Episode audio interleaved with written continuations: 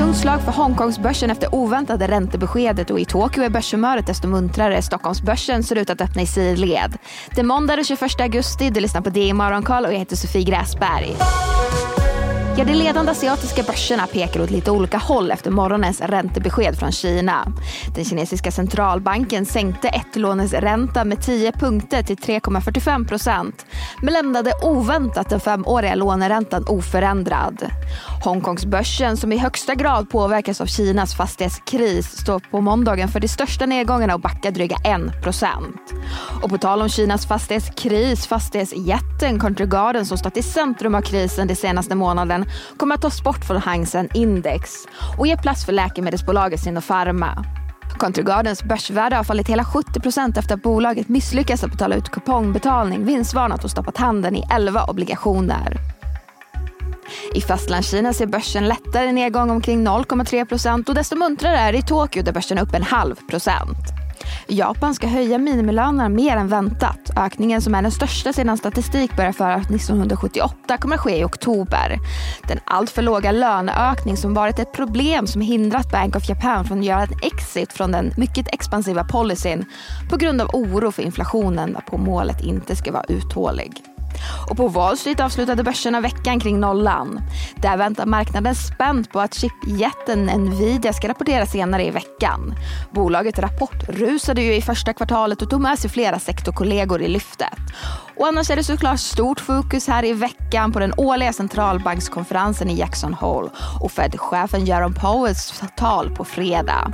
Marknaden kommer framför allt hålla utkik efter nya ledtrådar om penningpolitiken och om kan krävas ytterligare räntehöjningar framöver.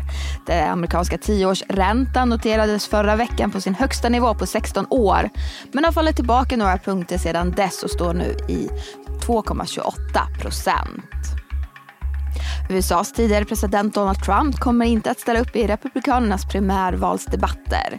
Ex-presidenten själv hänvisar till opinionsmätningarna som bevis för att han redan är välkänd och omtyckt av väljarna inför valet 2024. Det rapporterar Reuters. Sverige så. Efter en vecka i moll så tycks Stockholmsbörsen gå mot en avvaktande inledning av veckan. Svenska kronan har nått ny bottennivå mot euron, och tidigt på måndags morgon handlade euron för drygt 11,95 kronor. Och fredagen blev en dramatisk handelsdag för det lilla först listade bolaget Intelligo. Börsvärdet rasade 40% efter en DI-granskning om en order från amerikanska Radical Clean Solutions.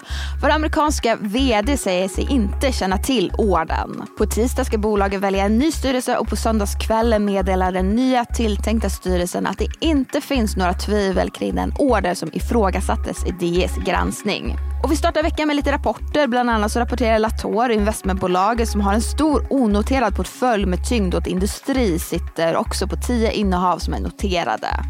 Däribland Fagerhult, Sweco och Troax. Investmentbolaget äger också en post i HMS Network som nyligen rasade med hela 20%.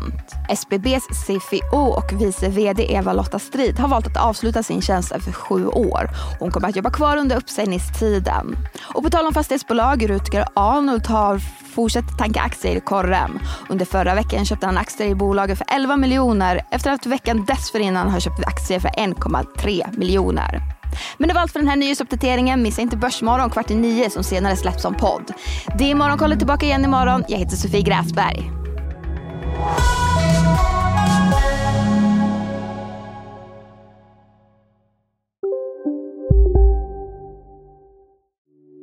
Hej, Ulf Kristersson här. På många sätt är det en mörk tid vi lever i. Men nu tar vi ett stort steg för att göra Sverige till en tryggare och säkrare plats. Sverige är nu medlem i NATO. En för alla, alla för en. Vi är specialister på det vi gör, precis som du.